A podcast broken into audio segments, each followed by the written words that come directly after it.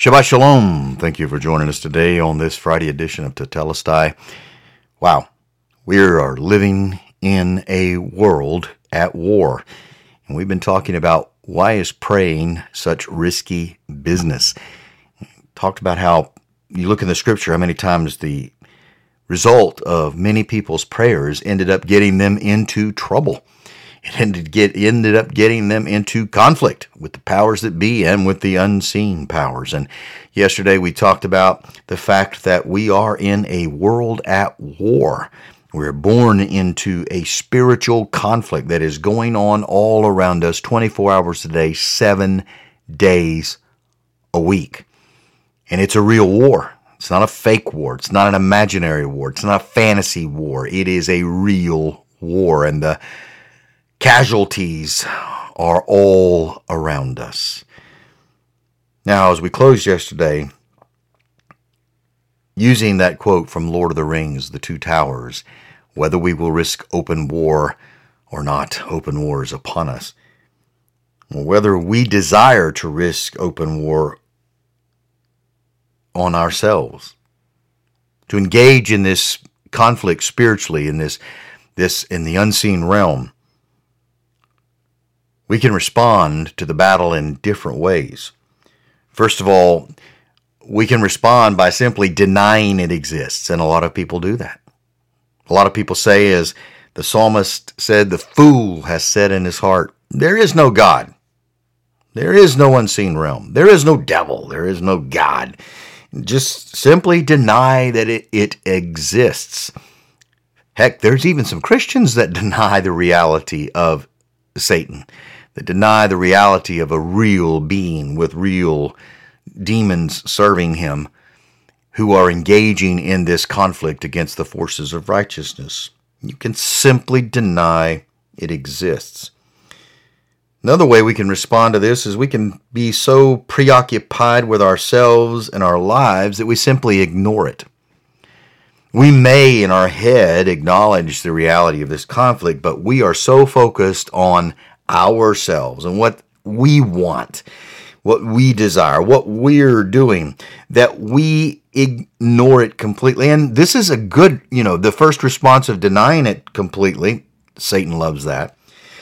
Satan also loves the fact that if we just ignore it, as believers, then we in our ignorance, in our willfully choosing to ignore, we will not engage in the warfare. We won't engage in prayer. We won't engage in seeking God and praying to God and calling out to God. We won't do that. So fine, just the devil would want us just simply to be so focused on what's going on with us that we ignore the reality of this war. Another response could be, he gets us to compromise, kind of like, you don't bother me, I won't bother you. There's a lot of people that the devil doesn't have to give any attention to whatsoever as believers because they're no threat to him. I mean, really, they're not a threat. I want hell to shake every time my feet hit the floor in the morning. I want hell to shake every time I open my mouth in service to my King. I want the demons to tremble when I hit my knees. I want that. I do not want to compromise with the enemy and just ignore him and, not be a bother to him.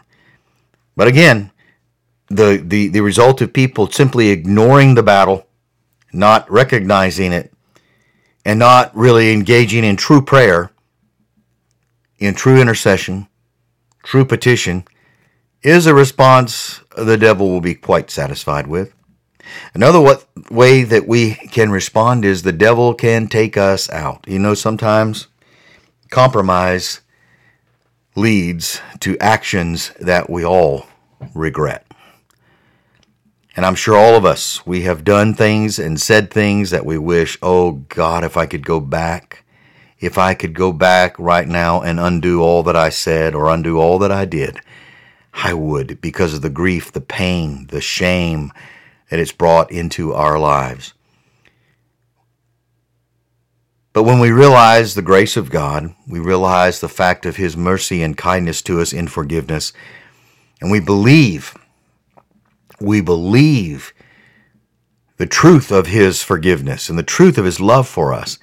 And we allow him to, even when we have compromised and we've been taken out for a period of time by the enemy, he restores us through the gift of repentance, the gift of confession. He restores us into the battle. We get back into the fight. Now, the enemy will continually hurl accusations at us. He will continually throw the fiery darts of condemnation our way to immobilize us, to get us, in despair or depression or discouragement. The enemy wants that because he doesn't want us to engage in prayer. Because prayer, as I said, and we saw the first day we talked about this, is a powerful weapon, because when we pray, God responds. And God's acts of judgment, God's acts of righteousness in the earth many times are in direct response to our prayers. And when God moves, he is moving not only in our behalf, but he is also moving against the forces of darkness. And he is routing them, because we're praying. The enemy would love to take us out. Maybe you're dabbling into something right now where you're looking over the precipice and you know that if you do it, you're going off the cliff. Stop.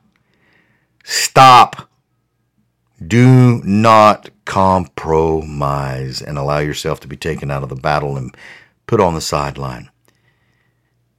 So yes, we can respond by denying the battle exists. We can respond by being so preoccupied with ourselves and our own lives that we simply ignore it. We can, compromise.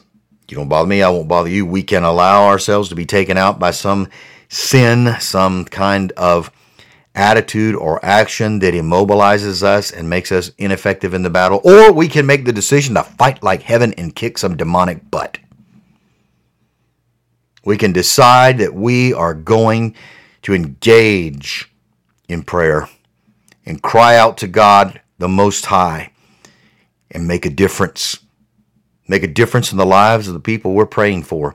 Make a difference in the lives of cities, states, nations. Make a difference in the lives of cultures. Make a difference in the lives of whole people groups. Make a difference in the lives of those who are held captive by seeing them set free and liberated by the power of God as God moves in response and answer to our prayers. We can make that choice. And I certainly hope that's the choice you'll make. It will cost you. Oh, you better believe it'll cost you. You will have a big bullseye on your back. But it's worth it. It is more than worth it. How are you responding today to the fact that open war is upon you? Why is praying so risky? Because true prayer, prayer that is with intent, prayer that is with passion, from the heart that connects with God, is a serious threat to the evil one. And we'll talk more about that, Lord willing, on Monday. Shabbat shalom. May Adonai bless you and keep you. May Adonai make his face to shine upon you and be gracious to you. May Adonai lift his countenance toward you and give you his peace.